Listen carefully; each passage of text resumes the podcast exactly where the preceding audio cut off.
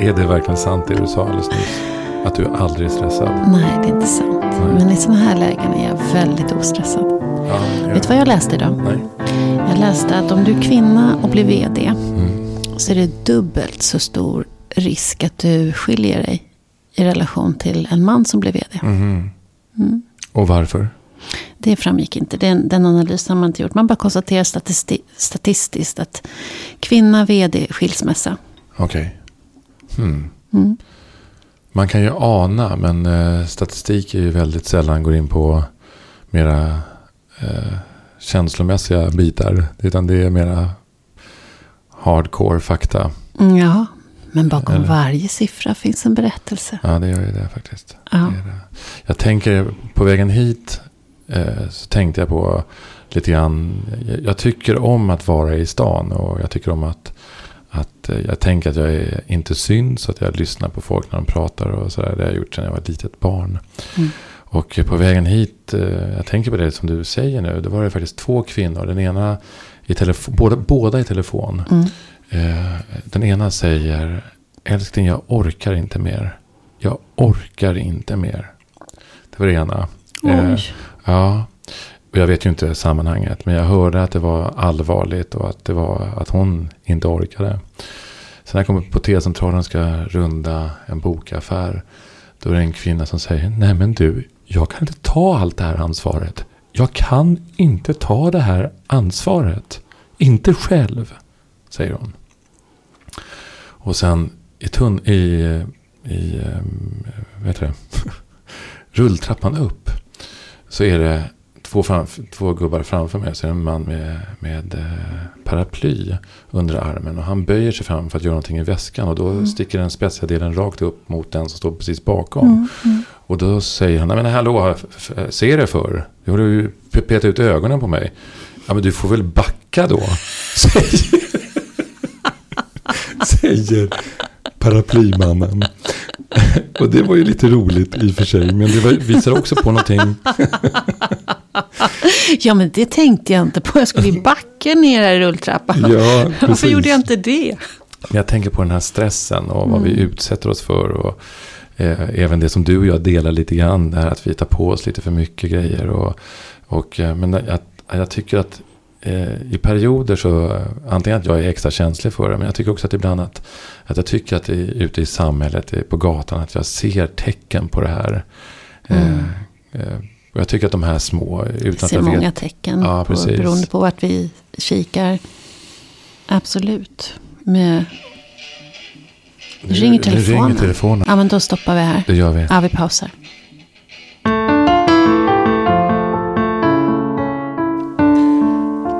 Det var Joar Bendjelloul. Han är där nere. Men du, vi, Mm. jag, jag gör en snabb presentation av honom nu här. Eh, innan jag går ner och hämtar honom. Mm. Eh, och Joar Bendjelloul, han, har, eh, han är född i Skåne. Mm. I Ängelholm tror jag.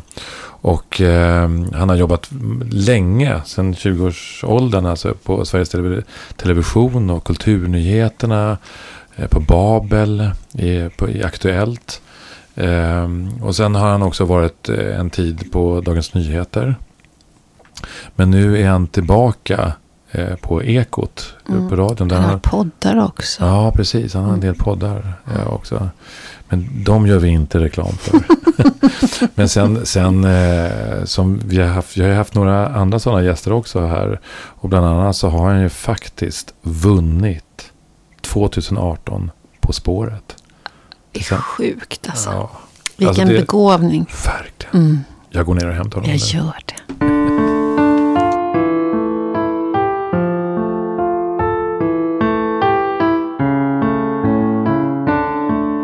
Känner du dig redo? Jag är redo. Jag är Ja, redo. men, Vad härligt. Mm. Är du redo ja, jag är redo. Ja, men det är jag med. Då kör vi. Ja, det kör vi. Välkommen Joar Bendjelloul. Mm, tack så mycket. Jag är ju lite, lite, här, lite namn. Jag är intresserad av namn. Ja, Eh, Så att först så är det så att du stavas ju inte J-O-A-R. nej. Som är det svenska namnet. Nej, som har med någonting med, med eh, någon form av krigare att göra. Mm. Eh, hästkrigare tror jag att det betyder. Någonting Ja, liknande. det finns en sån här forn, det är lite fornnordiskt. Det Ja, finns det är en berömd storman på 1200-talet som heter Joar Blå. Jag tror Just att mina föräldrar tyckte att det var fiffigt att det fungerade i, Just det. också fanns en svensk, svensk klang i det. Det är ju ett eh, algeriskt namn Ja. också. Ja, egentligen så är det faktiskt ett indiskt. Ett Ja. urdu från urdu. Det kan mycket väl vara så. Det betyder, Ja. På arabiska betyder det juvel. Ja, just det. Åh, så vackert. Juvel eller the right thing. Därför det var ett mått en gång i tiden också. Ja, gud vad du har Ja. läst på här. Ja, men jag tycker sånt där är lite kul. Vad, vad namn kommer. Och Benjilul. Ja, det är ju Jill Olsson. Eh, Ja. Det är ju ett sånt namn. Eh, Och Jill Ol, jag har faktiskt försökt ta reda på det, jag har inte lyckats, men det kanske du har. Ja, men jag betyder har det lite grann. Och det, det är inte helt solklart. Nej. Men en, en, en vän i Tunisien. Ja, Eh, som är, han eh, förklarade att det förmodligen eh, är... Jag ska vara lite längre ifrån. Okej. Att det förmodligen är eh, eh, av majestätisk börd. ja men så vad glad jag blir. Eller hur? eh, att Jelul kan vara majestät. Ja. Majestätisk. Det finns en eh, i liksom, arabisk lite folklor, en gestalt som heter Goha, eller Joha, det G och J skrivs på samma sätt. Och det är en sån här lite, lite så här Bellman, om, alltså man berättar historier. Det är ofta, han är lite enfaldig, men vinner ofta i det. slutet av berättelserna Ja. med sin folkliga liksom, enfa, eller smartness. Sådär. Och folk blir ofta fnissiga när jag säger vad jag heter i arabvärlden. För att de Jaså? kopplar det då till den här enfald. Det är som om någon skulle heta Bellman. Liksom. En tysk och en Det fransk. är ju Bellman. väldigt Ja. roligt. Det finns faktiskt en Bellman i landslaget nu i fotboll. Gör det? Ja, det gör det faktiskt. Vem då? Ja, Bellman heter han. Jag kommer inte ihåg vad han heter förnamn däremot. Eh, I, dess, i landslaget. herrlandslaget eller damlandslaget? herrlandslaget. Gör det? Ja. Det är inte ett helt ovanligt namn och inte i England heller. Så sitter vi här och ironiserar Nej. över Bellman-namnet. Men Precis. Bellman, är det sant? Ja, Ja. okej. Ja, jag får läsa in mig. Men nu var ju faktiskt inte namnens betydelse, även fast det är väldigt kul och intressant. Ja. Nej, nu, vi tänkte faktiskt fråga en helt annan fråga. Eh, har du mognat något den senaste tiden? Ja, jag har ju... ehm, jag visste att ni skulle ställa den frågan eftersom jag har lyssnat på den här podden. Ehm, jag tycker väl att jag lite grann mognar ehm, hela, hela tiden. Men frågan är om jag mognar, om jag har liksom ö, blir överjäst och eh, mognar, blir övermogen. Övermogen? Alltså att jag mognar på ett dåligt sätt. Jag känner alltså att jag... Det är inte nödvändigtvis att mognad är till det bättre. Så har jag tänkt. Att jag, jag förä- om man med mognad menar att man förändras. Okej. Så är det klart att man förändras hela tiden. Men jag vet Så du inte om ni i tänker begreppet... lite, ja, lite brun banan liksom? Möjligen, möjligen. Att jag har sett mina bästa dagar lite grann så här. Det, det låter helt osannolikt för mig. Men, men, men, men, men hur, hur, hur, det måste du utveckla. Ja, Hur, hur, hur, hur kan du, på vilket sätt kan du mogna på fel sätt? Nej men jag menar det att man kanske måste, jag börjar ju nå den här åldern, jag är inte så himla gammal, jag är 46, men jag ändå börjar märka att jag fysiskt tacklar av. Att jag liksom är tröttare än vad jag varit tidigare och att Mm. jag liksom fysiskt orkar mindre, jag börjar få skador så jag kan inte träna på det sätt som jag önskar. Och då, eh, så att fysiskt så är jag definitivt på väg att anta den där bruna Okej. bananformen. Ruben, du skrattar åt detta. Ja, men igenkännande skratt. Och lite eh, skadeglädje också. Välkommen i Ja, gänget. ja, men lite så. Men sen är det också med att jag har en, jag har en liten dotter som är två och två döttrar som tidigare som är Ah. 17 och 10 och en bonusdotter som är 8. Wow. Och jag känner att med antalet barn så blir man en sämre förälder har jag tänkt. För Mm. att man bara rent praktiskt inte hinner med på det sätt som man skulle önska. Okej. Så på det sättet så, jag har liksom funderat mycket runt det här med försämringen. Om det är något som man kanske måste liksom ta tag i och acceptera på ett annat sätt i livet. Det kändes som det är två motsatser. Ta tag i och acceptera. Ja men precis, Nej, men snarare acceptera. Mm. Eh, för att ehm, jag tror att den här idén om det ständiga utvecklingen och det ständiga uppåtstigandet är i grunden skadligt. Man måste acceptera flacka perioder i livet och perioder när saker inte blir så bra. Ah, du tänker att det är någon slags hierarkisk ordning på mognaden. Att den, den är någon slags upp... Jag har mer tänkt mig fördjupning, Mm. visdom. Ja men lite, alltså, men det är väl en, i mognad ligger det inte, det här nu blir det att vi tolkar begreppet som den här podden heter, men är det inte liksom en, en, just att det är en fördjupning. Att det är någonting som blir bättre när man mognar. Man mm. talar ju om, en, om liksom ett vin som mm. smaken djupnar. Mm. Ja. Är det inte en positiv konnotation i? Mm, men du har ju nu kommit med en annan vinkel på detta. Var... Ja, fast vi har varit inne på det här förut också. Jag har också varit inne på det här med att, att, att, eh, att vi... Eh, eh, alltså att, att stagnation kan vara en del av mognadsprocessen faktiskt. Mm, ja, absolut. Mm. Alltså att vi tror hela tiden att, att utveckling kräver att vi hela tiden gör framsteg. Men mm. det är inte mm. riktigt så jag heller har upplevelsen av min egen mognad. Utan Nej. ibland så, i det som är livets ström, så fastnar jag på en gren som hänger ner. Och då hänger man där i kragen ett tag. Och, ja. och vattnet uh, forsar vid sidan om. Och man känner, herregud, livet försvinner från mig. Ingenting händer. Och så plötsligt så, så sker en, så går grenen av och jag flyter med igen. Och då, har en, då är det någonting som har mognat. Mm, men jag blir ändå väldigt nyfiken. För nu tog du det här med kroppen och den känner vi ju alla igen. Eh, det händer ju någonting som inte är bra när kroppen mognar. Det har vi ju konstaterat. Men, men den här, den, vi har ju en kropp och så ett sinne. Mm. Hur är det med sinnet? Ja, alltså det är väl klart att jag har i vuxenblivandet blivit, förstår nya saker. Och så, mm. så är det ju. Eh, men ja, det, väl, det, blir så banalt ibland. Det låter så banalt när man mm. talar om den här typen av saker. Mm. Eftersom andra har formulerat det tidigare på ett mycket mer begåvat sätt. Mm. Det tror jag inte. Ja. inte när det gäller dig. nej, nej, kanske inte när det gäller mig. Men eh, just att det man inser är ju att eh, man inte vet så mycket. Och att alla de saker som man hade föreställningar om inte riktigt stämde. Mm. Och att jag tror att jag var på min liksom, föreställningen om min storhet och härlighet var som mm. störst när jag var kanske 25. Mm. Eller något sånt där. Mm, det känner jag igen. Mm. Är, är det den ålder som du identifierar med? Verkligen inte. Nej. Verkligen inte. Jag har en mental ålder som är ganska långt ifrån den ålder jag har. Mm. Den är nog en bra bit över 60 skulle jag säga. Mm. Mm. 46. Jag har aldrig haft någon föreställning om ungdom. Ah. Att jag är ung. Jag började Nej. jobba på Sveriges Television när jag var 20. Ja. Och eh, ungdom är ett koncept som inte intresserar mig. Hmm. faktiskt. Så du har, du har liksom egentligen inte nått din prime time ännu? Ja, alltså prime, jag har inte nått min mentala ålder. Nej. Jag har alltid, jag känt, känt, alltid känt mig mycket äldre än vad jag är. Ja, just det. Har du varit lillgammal? Mm. Det får man nog säga. Ja. ja. har, ni, har ni någon mental ålder eller? Ja, men jag känner jätteväl igen mig i det där att när jag var 25 då hade jag en bild av min storhet, hur den skulle utvecklas. Eh, men att jag alltid har känt mig som 74 eller något sånt där. Mm. Att, eh, och jag har, en, jag har tre barn. Och jag har en son som alla säger, alltid sagt men du är född farbror. farbror? farbror. Ja. Han är född 74 år. Liksom. Ja. Eh, otroligt ungdomlig. Men väldigt reflekterande. Och, och vill förstå världen och sammanhang och sådär. Så att jag vet inte vad... Ja, jag, men jag känner igen ja. det. Men jag blir nyfiken. Om du tittar tillbaka på dig själv när du var 20. Och så idag är du 46.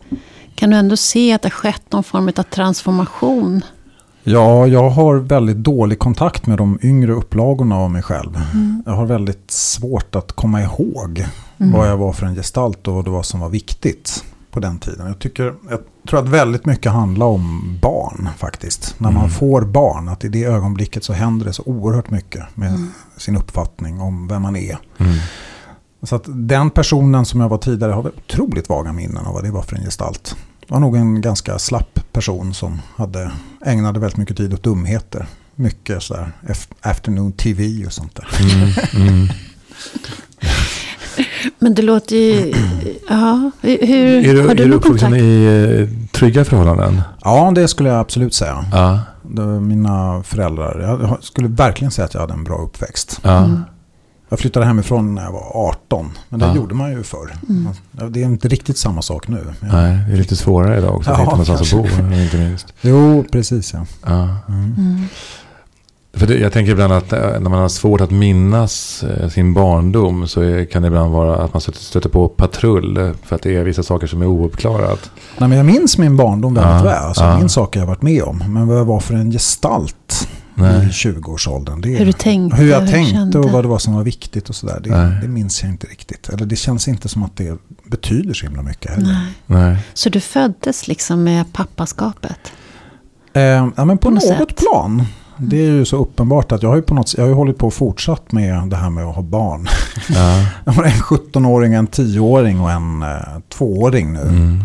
Så jag räknade ut att jag blev tonårsförälder 2017. Och jag Mm. kommer att vara det oavbrutet fram till 2039. Ja. Hur känns Och det? då, det känns jättebra. Då kommer jag Ja. hålla mig sysselsatt. För det för mig är det ju helt uppenbart att det är en sån stor meningsbliv. Alltså att det skapar mening och djup i tillvaron. Mm. Att man, Va, va, vad är det? Va, varför skapar barn mening? Vad- vad nej men det? alltså det är ju på ett plan ganska egoistiska saker. Ja. Du känner dig behövd. Ja. Du har en uppgift. Mm. Du vet vad du ska göra hela tiden. Du ska liksom se till att de här barnen tar sig fram och har det bra. Och sen är det ju praktiska saker. Alltså, de ska kläs och de ska ha sina födelsedagar fixade och sådär. Men sen är det ju också att de är för mig. Mm. Mm. Att det är deras liv eller välbefinnande som är prioriteten. Och Mm. det är ju en, det är en slags underkastelse som jag Mm. verkligen tycker om. Mm. Men tolkar jag det rätt då? Att det, det fann, födde, föddes en mening som inte riktigt fanns innan? Ehm, ja, det skulle jag nog absolut säga. Men Mm. det var väl en mening som jag inte riktigt var, sökte efter Nej. heller. Mm.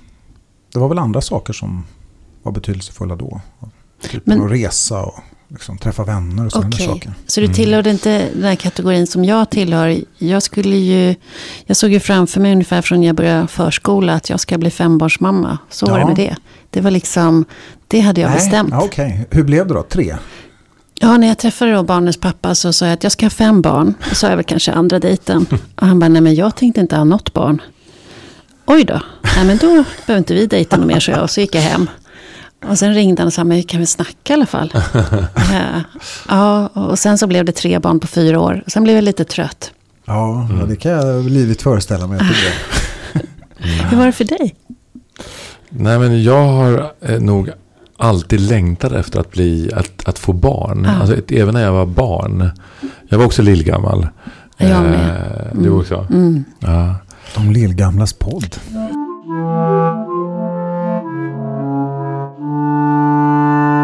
Jag brukar så här lite, lite skämtsamt säga att jag blir bara barnsligare och barnsligare för varje år som går.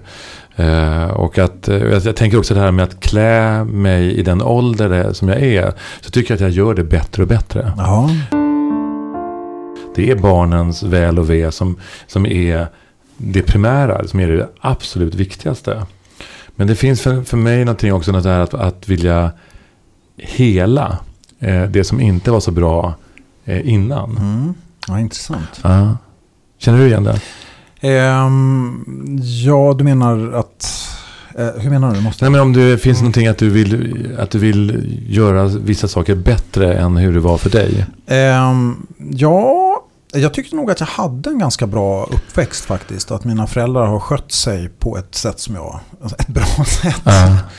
Och eh, jag är nog med, med att jag tänker att jag, nej, men det här ska jag försöka göra på samma sätt. Mm. Jag känner att jag är inte riktigt lika bra som mina föräldrar på vissa saker. Mm. Eh, jag skulle gärna vilja skapa lite mera eh, ritualer och ordning runt måltiden till exempel. Om Mm. man tar ett mycket vardagligt exempel. Mm. Men det, är- mina, mina måltider är kaotiska och ingen tycker om någonting jag lagar och sådär. Det är, så, Aj. Ja, ja, Det är lite- hårt. det är lite hårt ja. Jag hade, en, jag hade en rutin med mina barn som jag hade under hela deras uppväxt. Det när vi satt oss kring matbordet så var det ett, vad var det bästa som har hänt idag? Ja, Nummer två var absolut det jävligaste som Ja. hände idag. Och nummer tre, vad har jag lärt mig? Och så diskuterades det upp och ner och fram och tillbaka hit och dit. Och idag de vuxna, de lever i egna hem och så med sina sambos. Och så var vi med om en sak för några månader sedan där, eh, som var lite småjobbig. Eh, och var vi på en plats och sen så satte vi oss i bilen allihopa. Och så hör jag ju någon säga så här, Okej, laget runt, vad var bäst med det här? Vad var sämst? Vad har vi lärt oss? Ja, det är fint. Vad fint! Ja, Då måste, du då måste du blivit glad. Jag de- blev jätterörd. Ja, jag kan verkligen tänka mig. Men det var, det var ett sätt för mig att se till att det blev lite ordning med matbordet. Ja, Mm. jag kanske ska ta, bara sno det rakt av. Jag tyckte det, var Det tycker jag. Ja. och att man ska sitta kvar eh, efter att man har checkat upp och snacka. Ja, exakt. Eh, alltså hur, det- hur ska man få till det? Ja. Nej men det är bara, alltså ett måste man vara intresserad av barnen. Ja, Eh, och Catching, sen, där har vi kryssat i. ja. vad sa du? Där har vi kryssat i. Ja. Men det är inte mitt intresse, det är inte där bristen Nej. finns. Utan det är, jag vill Deras. inte behöva vara för auktoritär heller vid matbordet. Det blir inget bra samtal. Nej, det blir man inte säger så. Nu sitter du jävla kvar här och samtalar med mig. Snacka med Alltså pappa. är det så illa? Nej men de, vill, de är fladdriga Ja. helt enkelt. Matbordet är inte den där viloplatsen. Nej. Som det hade kunnat vara. Ja, för det, det är rätt fint. Du, du pratar om, om ritualer också. Mm.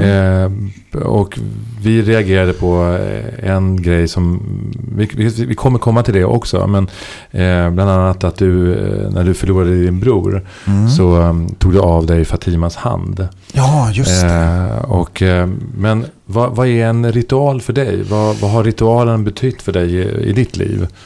Nej men det är nog eh, faktiskt väldigt mycket så att jag ägnar mig mycket mer åt ritualer innan min bror dog. Ja. Eh, ja, men det, det är väl någon slags föreställningar om att man, det är ju en slags magiskt tänkande, att man kan påverka saker. Jag Mm. höll mycket på med idrott och då höll jag väldigt mycket på med vidskepliga gester av olika slag.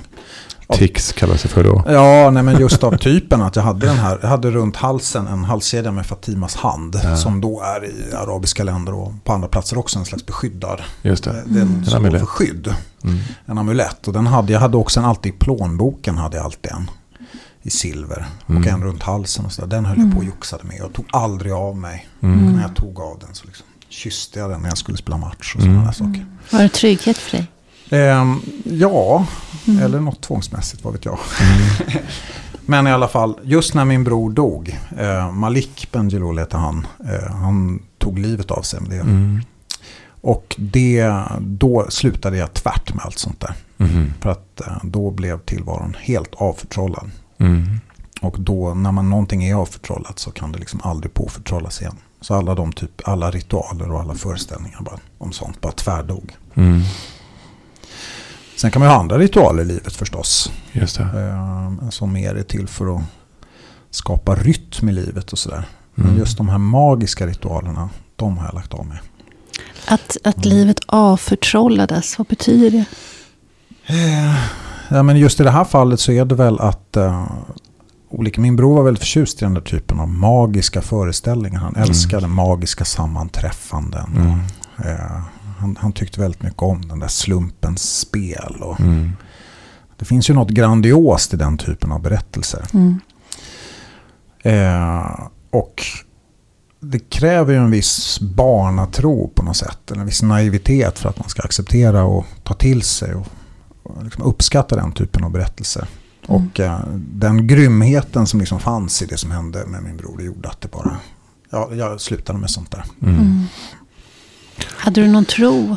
Ehm, jag har väl tyvärr aldrig haft någon Mm. Mm. Guds tro egentligen. Mm. Jag har försökt, Mm. men inte riktigt. Ingen har lyssnat. Jag har försökt få kontakt, men ingen har riktigt svarat. Nej, det är ingen respons. Nej. Mm. Jag tänker att eh, när vi tog, tog upp det här ämnet Ja. nu så, så blev det ändå, ändå någonting som jag tolkar som lite rituellt. Och jag gör samma sak eh, med eh, vänner som har dött längs med vägen. Mm. Och det här fallet var ju din bror. Eh, men du eh, nämnde honom vid namn. Hans fulla Ja. namn. Malik Mm. Bendjelloul. Eh, och för mig är det nästan eh, rituellt viktigt. Att när jag pratar om vissa. Jag har till exempel en, en, eh, ett ödesträd. Eh, som eh, en vän till mig som heter Ma- Majid. Mm. Eh, som som dog i, eh, av andra skäl. Eh, men det är också en rituellt för mig att när jag ger, jag ger vidare skott från det, det här ödesträdet till Mm. vänner och bekanta. Och då berättar jag historien om, om Majid Fikri.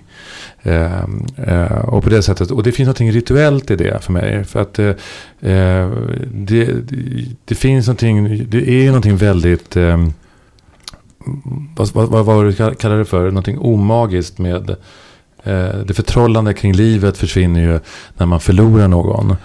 Men det finns också någonting, eh, trots det, där jag försöker återerövra det Ja, på det här sättet. Och att de också lever på ett sätt, så länge vi kommer ihåg deras namn. nej men så är det ju. Jag är ju noga med att försöka omtala min bror.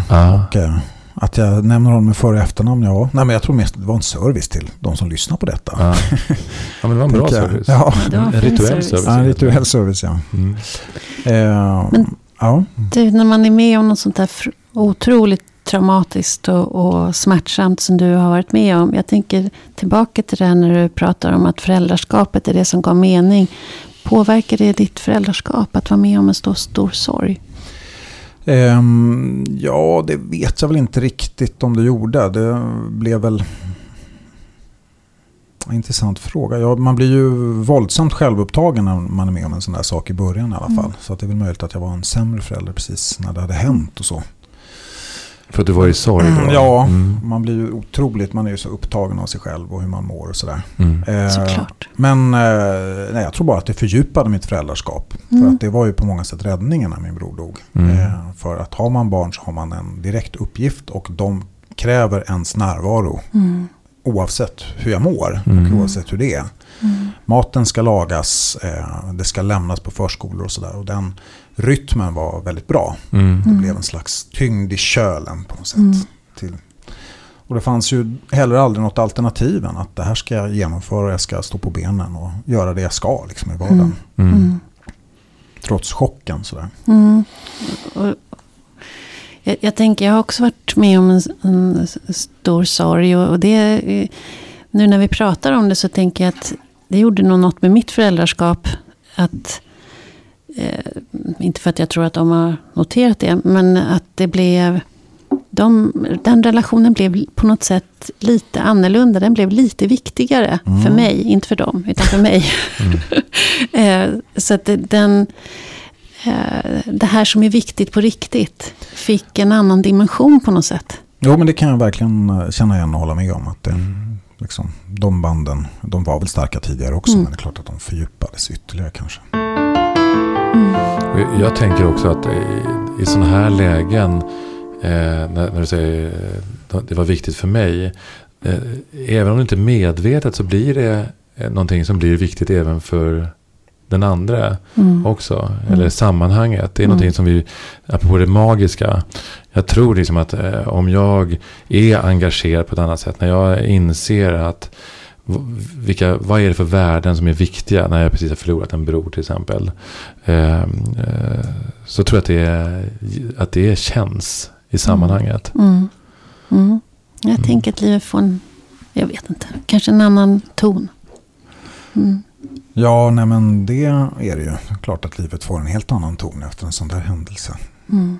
Eh, nej, men om ni pratar om vad som definierar ett vuxenblivande sådär.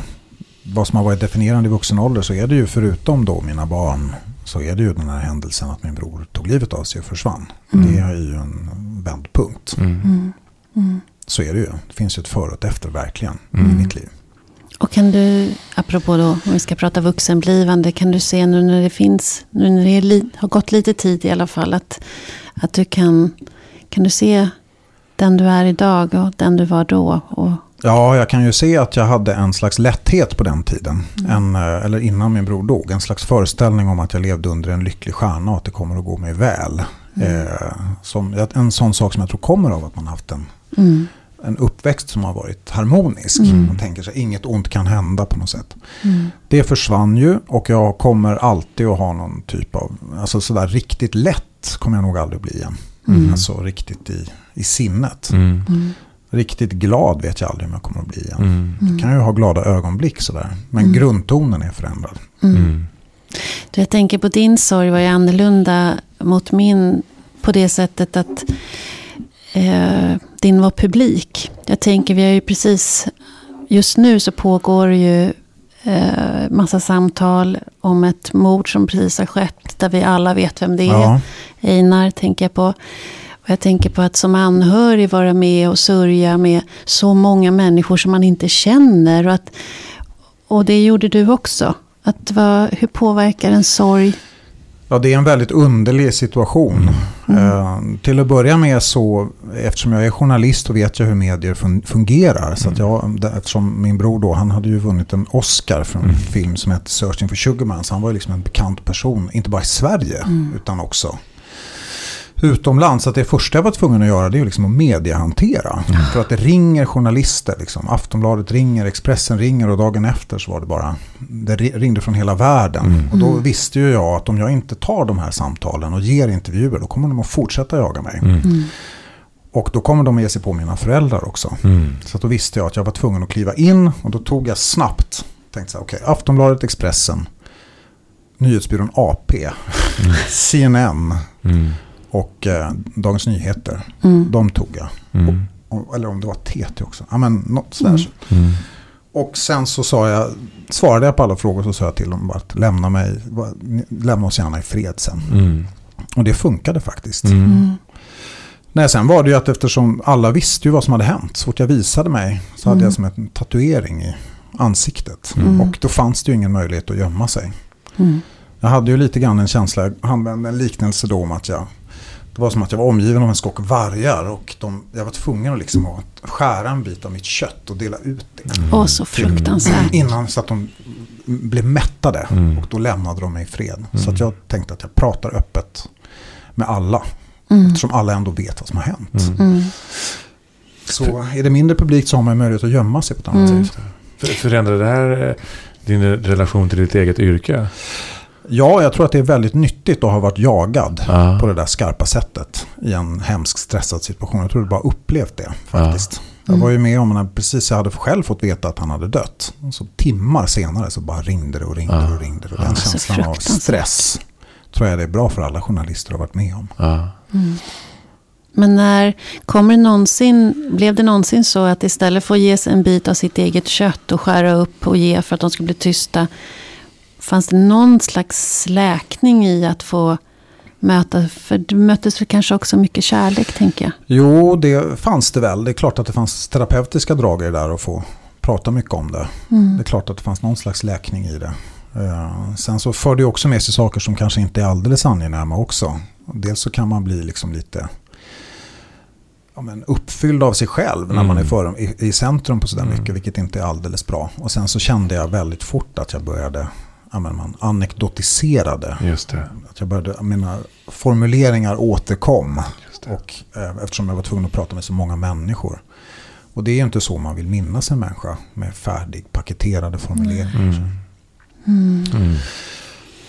Ja. Ja, det Nej, där men- är... Nej, jag tänker ju mycket Ja. nu på Nils Grönbergs föräldrar och Ja. vad de är med om nu. Och eh, Mm. Ja, vad ska jag säga? Det är ju liksom det värsta som kan hända en människa. Att man Ja. förlorar ett barn. Det finns ju ingen försoning i det. Nej, verkligen inte. Jag tänker att vi alla går och tänker på det. Jag är också väldigt uppfylld av Ja. Att- om när man själv var barn, ens, ens föräldrahjärta går ju lite sönder när Ja. man s- ser och hör. ja, det är fruktansvärt och det finns också... Det, det drabbar ju mig ännu hårdare. Jag tänker på oss nu. Alltså, ett, att det kom in i innerstan. Eh, men i mitt fall att det är, det är min klasskamrats son. Eh, och han var ute i kulisserna som liten knodd. Eh, 10, 11, 12, 13-åring.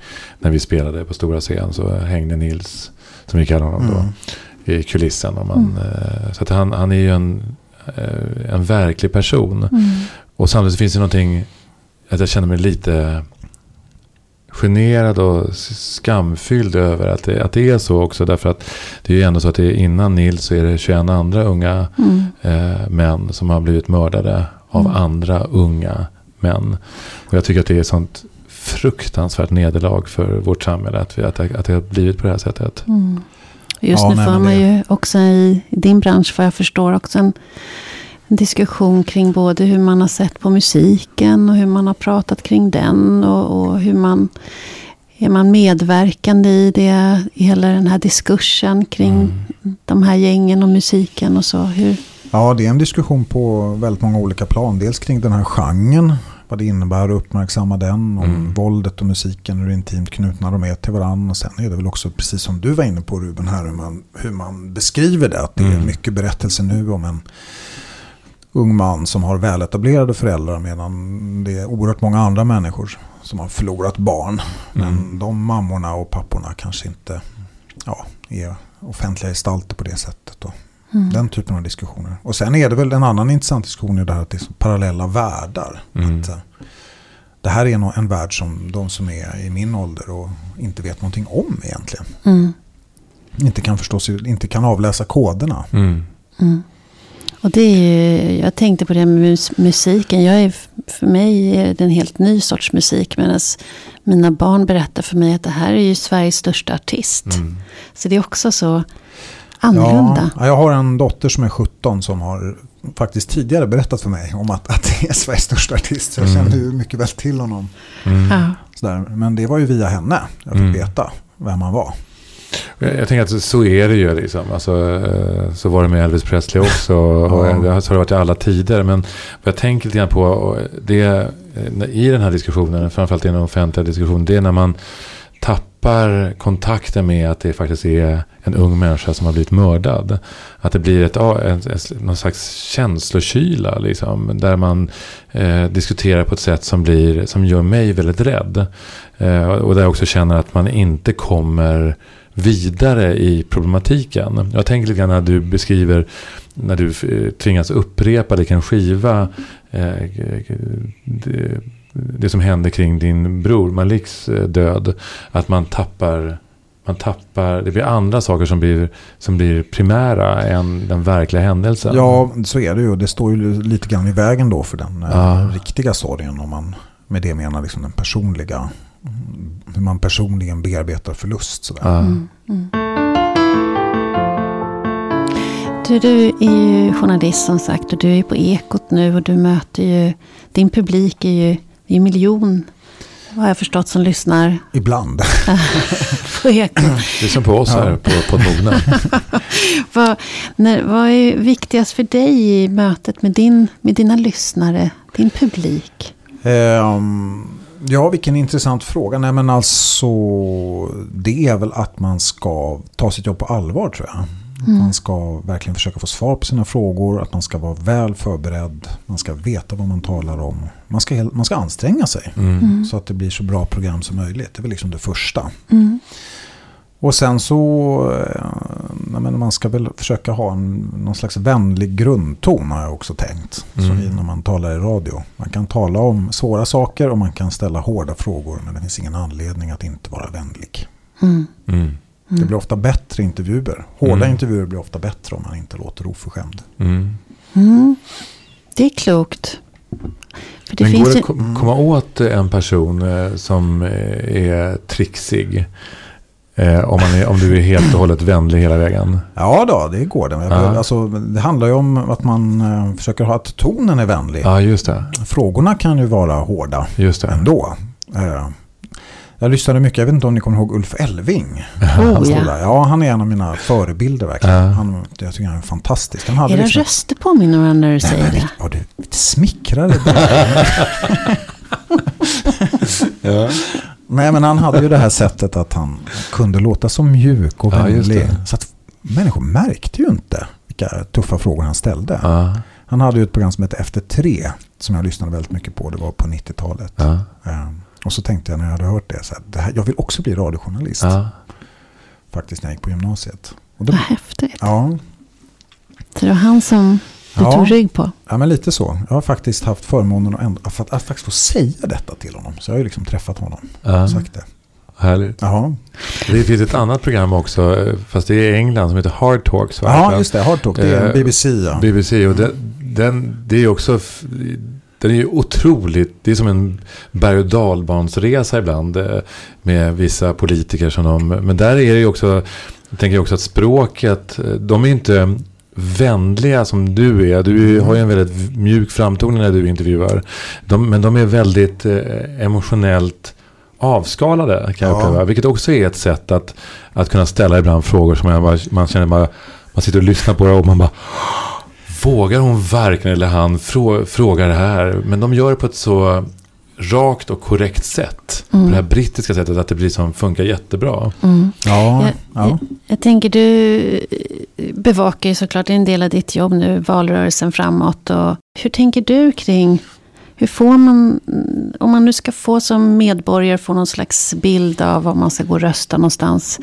Är inte det en svårighet att, att få politikerna att prata till, att få dem att synas istället för att det bara ska bli så hårt och debatt och...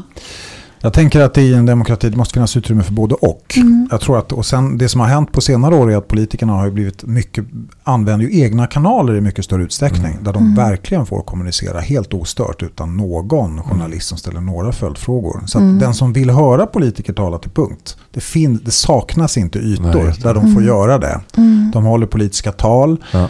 Eh, De har sina Instagram-kanaler där Mm. de presenterar sig själva exakt Mm. som de vill ha det. Så att den typen av friktion tror jag nog att politiker måste acceptera. Mm. Mm. Men sen finns det ju olika genrer i intervjuform. Absolut, absolut. Ibland kan man vilja ha mer av det, samtalsformen.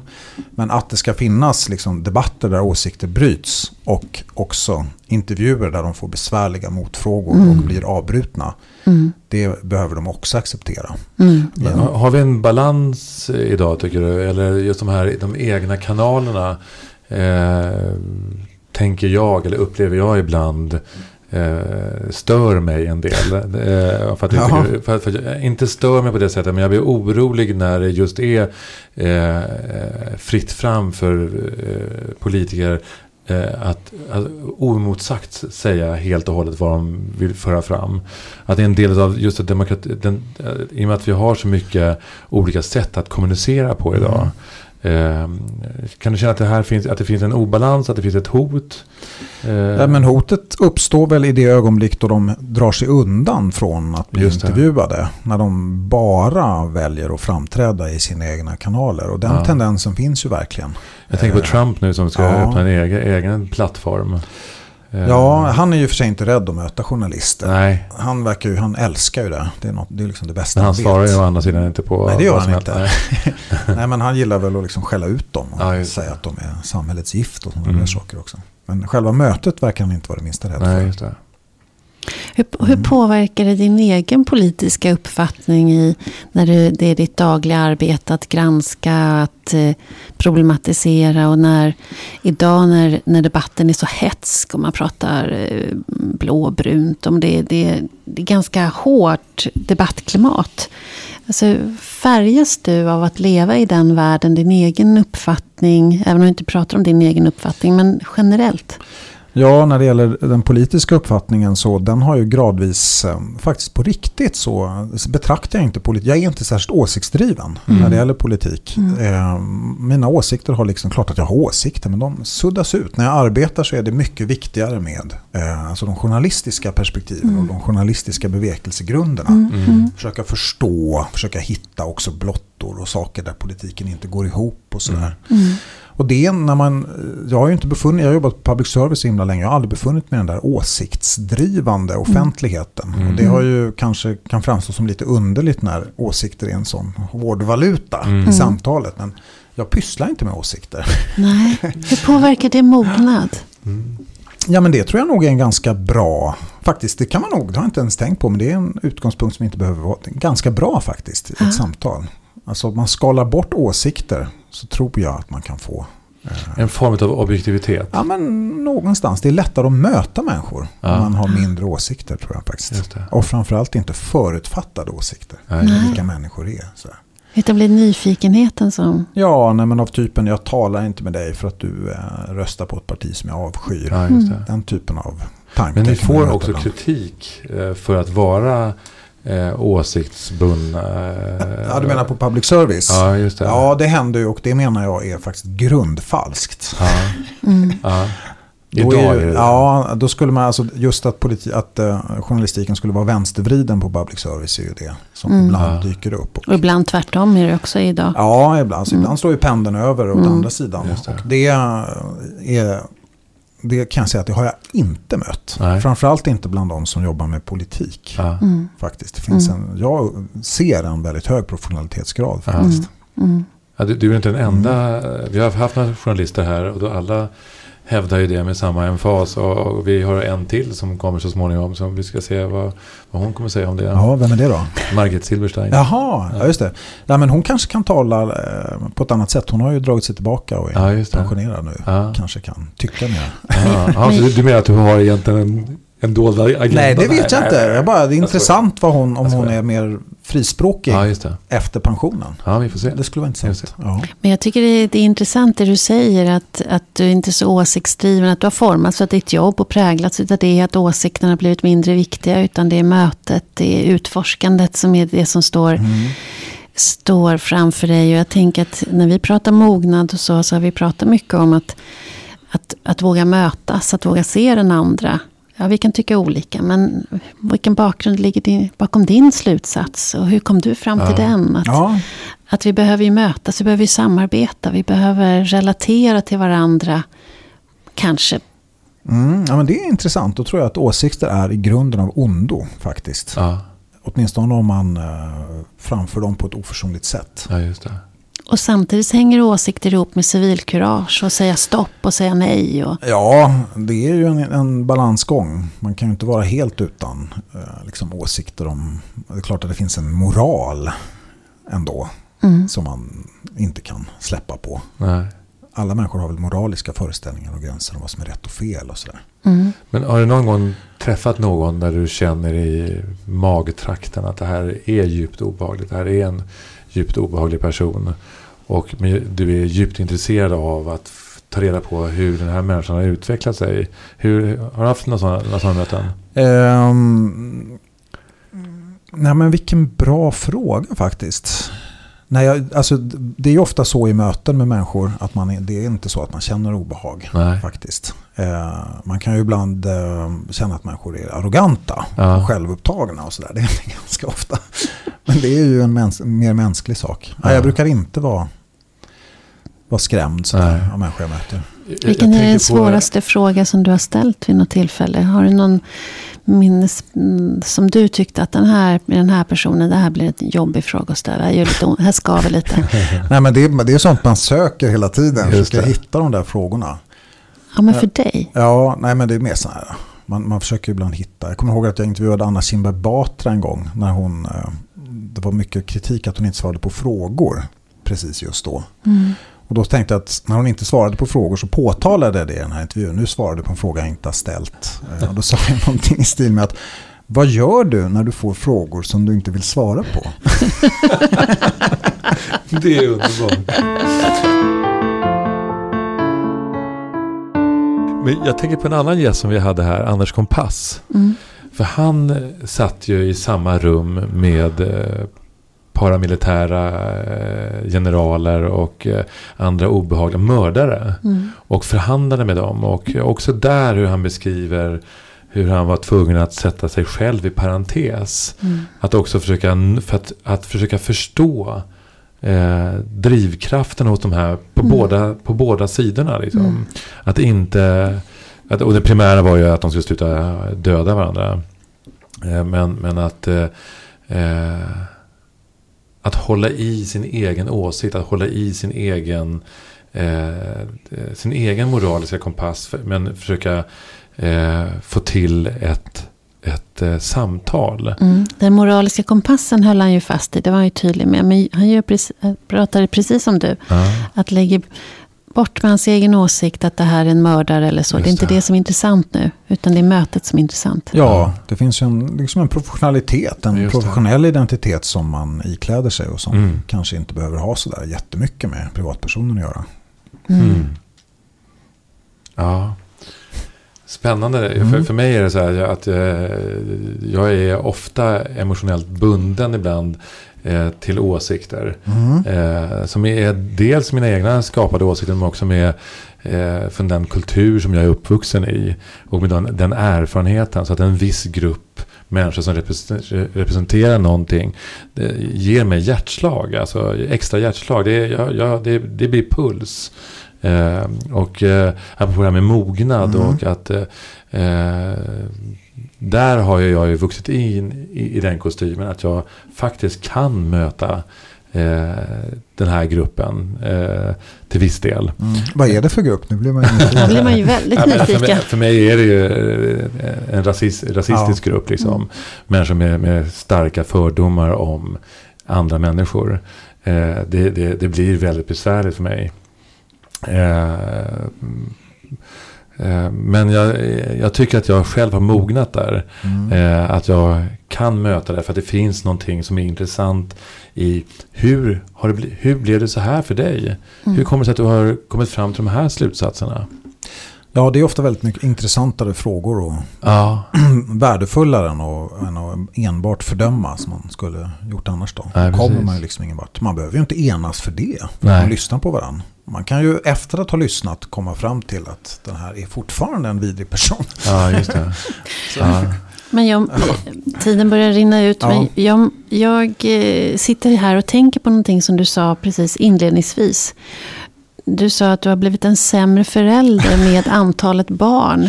Ja, Och jag har ju också många, vi alla här sitter vid bordet har ju många barn.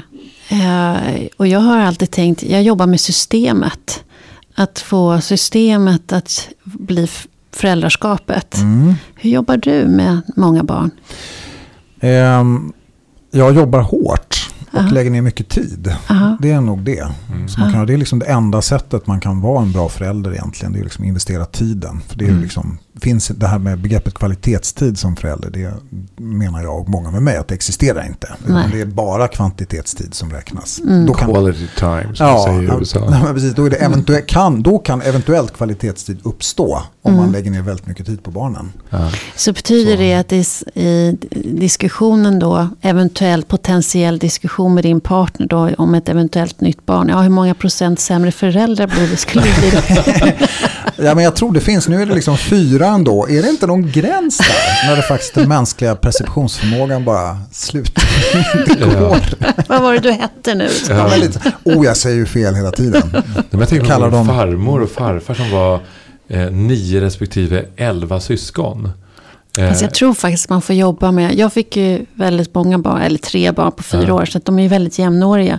Så det var ju under några år sedan det var väldigt mycket, dessutom har jag haft extra barn, så det var väldigt många barn. Eh, men jag, kunde, jag tänkte att jag räcker inte till, eller vi räcker Nej. inte till för alla, utan jag måste få de här att räcka till för varandra, så att Ja. vi hjälps åt allihopa. Att finnas där, att när någon eh, gör illa sig eller är ledsen så måste vi rycka ut hela gänget Ja. liksom. Mm, en, en, en, ett flockskapande. Flock, klan Ja. brukar jag kalla oss Ja. för. det, det är ju så stora familjer ofta fungerar. Jag tänker Att att det går inte att göra på något ja. annat sätt, tänker jag. Nej, det Men är ja, jag, bra. jag vill ändå hävda bestämt att du är nog, utan att jag känner dig, för det säger att du nog inte har blivit en sämre förälder. Okej. Utan jag, jag tror nog att, att den här mognaden och, och att flera barn med din erfarenhet och ditt, ditt klokskap har gjort dig till en bättre förälder. Ja, men då, då väljer jag att lyssna på dig. Jag tycker vi ska göra det faktiskt. Vi ska avsluta nu med en, Mm. en fråga som jag också brukar ställa till folk och, och eller våra gäster. Och det är eh, med det som vi har pratat om nu och med samhälls, samhällsutvecklingen. Vad skulle du, på, på vilken nivå du än väljer, att, väljer eh, vad är det vi behöver för att samhället eller, och individen ska kunna mogna och att vi ska få ett, ett, en bättre tillvaro? Nej, men då tror jag väldigt mycket att det handlar om ett, eh, ett mer, mer, att man lyssnar mer och talar mindre. Tror jag. Mm. Det är liksom ett bra sätt att börja. I vår kultur talar man väldigt mycket. Berättar väldigt mycket om vad man själv gör och sådär. Men om, man, om, om människor lyssnar lite mer på andra. Kanske är tystare Mm. ofta. Det tror jag skulle kunna vara en, en, en bra start. Vi säger inget, vi svarar Nej. Säg Jag vill veta hur man gör. Man ska vara tyst. Det kanske inte var så bra i en, Jo, ett, sånt ett Ja, podd, poddsammanhang. När du säger det så måste jag ändå berätta. Vi, när jag var i 40-årsåldern och relativt nyskild så var vi ett antal väninnor. Låt säga att vi var 6-7 stycken som var i 40-45-årsåldern och ny, relativt nyskilda eller skilda. Och där vi alla konstaterade, vi var ute och dejtade hela gänget. Vi konstaterade att vi, vi hade inte varit med om ett enda dejt. Vi hade fått en fråga. Ja, Utan vi suttit och ställt frågor allihopa. Sen så hade vi eh, i det här sällskapet så hade vi, eh, hade funnits med en man en stund vid bordet. Och han sa, jag fattar inte att inte killarna att man inte har fattat det här. Alltså, vill man ha en kvinna, man går ut på krogen och bara ställer lite frågor. För de är så ovana att få frågor, så att då är det bara, då är man hemma. Vilken förfärligt ledsam recension av mansläktet. Alltså. Ja. Att det är så lite som skulle krävas för att väcka sympati. Men apropå att lyssna. Ja, Mm. Ja, men, det- Vi jag behöver tror lyssna också det, att vi, det har vi också kommit fram till här. Vi har ju oftast väldigt många svar, men vissa, eh, många frågor med väldigt få svar. Men en, en, det som kommer upp många gånger är ju samtalet och att eh, en, en viktig beståndsdel just i samtalet är lyssnandet. ja det är det ju. Det är ju nästan Ja. det viktigaste. Ja, det det. Mm. Tack för att du kom till Poddmogna. Tack för att jag fick komma. Tack. Tack Johan.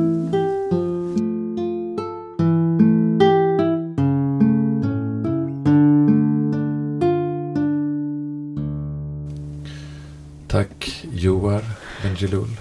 Tack. Ett vackert namn tycker jag. Väldigt vackert namn. Och vilken Ulf Elving-röst. Ja, Ja. det är fint sådär när man har eh, en förebild. Och, Ja. någonting, och, så, och, och också man får träffa den personen. Och, Och få säga det. ja, just det. Mm. Det är fint. Och du har haft någon som du har tagit rygg på. Inte som jag kan säga så här på rak arm. Ehm, faktiskt. Eh, nej. Har du?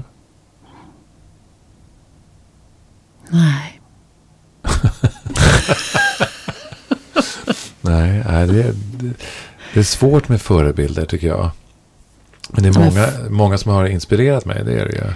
Alltså, jag, många förebilder har jag. Jag har många, jättemånga förebilder. Men det där med att, att ta rygg på någon och säga så där, där, den där vägen vill jag också gå. Ja, just det. Det har jag inte. Nej, det, det har inte jag heller. Jag är nog för svängig för det. Ja. Jag tänker också på det här med sorgen och förlusten. Mm. Och jag känner igen mig också i vissa saker som han, hur han uttryckte sig kring. Eh, jag kommer nog aldrig bli riktigt glad igen. Eller att det alltid kommer finnas ett, ett, ett mått av sorg även i glädjen. Liksom. Och jag, jag tänker att eh, så är livet ganska mycket. Och jag tänker också, i mitt liv har det också varit så att jag har, att det var länge så jag tänkte eh, att, att jag aldrig skulle bli, kunna bli riktigt, riktigt glad. Eh, men livet har visat sig på ett annat sätt för min del. Ja, för mig har nog ve- sorger och förluster har nog blivit, det, det är som det har blivit en baston. Att det, Mm. att det har blivit en ton till i, i registret. Ja. Mer än att det är ett, det är inte som, jag kan inte påstå att det är ett raster över hela livet som, som, blir på, som blir märkt. Men det finns en ton som inte fanns där tidigare. Mm. Mm. En, en lite djupare botten på något sätt. Just det. Just det. Kanske. Ja. Men sorg är, sorg är svårt. Jag tror att det är många som försöker undvika att känna sorg och smärta. Att det är, egentligen tycker jag det är någonting vi borde få lära oss redan i skolan som barn. Att få undersöka och utforska känslor och hur de känns och hur umgås med dem. Mm. Jag minns eh, mm, när mina barn gick i högstadiet så var det en period där det faktiskt var ett flera barn självmord.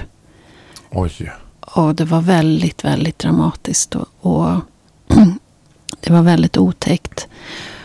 Och då var det faktiskt, var jag en av de som tog initiativet till att få, att barnen skulle få träffa någon som var expert på det här området. Och fick göra det. De samlades i en lokal, allihopa som var berörda. Och fick prata om smärta och sorg och ja, tanke på att man inte vill leva längre och sådär. Och så gjorde jag utvärderingen efteråt. Alla fick fylla i en utvärdering. Och det var så många utav de här ungdomarna som fyllde i att eh, det här var den viktigaste skoldagen av alla. Det här är ingen som pratar om, varken lärare eller föräldrar. Det här finns ingen. Och att nu vet jag att vi får prata. Nu vet jag att det här är känslor som går över. Mm. Att så här kan alla känna. Just det. Och att hur otroligt viktigt det är att vi får lära oss att få vara i smärta och i Mm. sorg och rädsla. Och Mm. att det inte är farligt. Nej, precis. Det är ju eh, snarare precis tvärtom. Att det är farligt att inte sörja. Mm. Eh, och det behöver inte alltid vara ett dödsfall. Utan det kan ju vara en relation. Mm. Att även där är det ju farligt att inte sörja. Mm. Eh, även om vissa påstår att det var en lycklig skilsmässa och sådana saker. Så är det ju ändå ett, ett, eh, ett uppbrott. eh, Mm. Och ett misslyckande av något slag. eh, Mm. Att man eh, faktiskt inte lyckades leva tillsammans. Mm. Eh, Även om det kanske är, är av godo. Men jag, jag tänker att en stor del av, av mängden deprimerade människor Mm. bygger just på, eller beror just på att vi inte tillåter sorg. Mm. Vi, vi tillåter oss inte att ha den platsen. Mm. Och att också att inom eh, en viss del av vården väldigt snabbt skriver ut eh, eh, psykofarmaka till människor som är ledsna. Mm. Men alltså att vara ledsen är ju ett sätt att, att, eh, att, eh, ja, att, att tvätta sig ren från, eh, från den här, det här sorgesmolket. Liksom. Mm. Och det måste vi igenom. Det gör Mm. ont, men vi måste igenom. Mm. Ja, egentligen är det intressant att fundera på varför det blir så läskigt att ha ont. Mm. Varför? För det är ju vi också i vårt samhälle. Vi är många som tränas av att stänga av. Just det. Att eh, inte möta varken smärta eller sorg. Mm.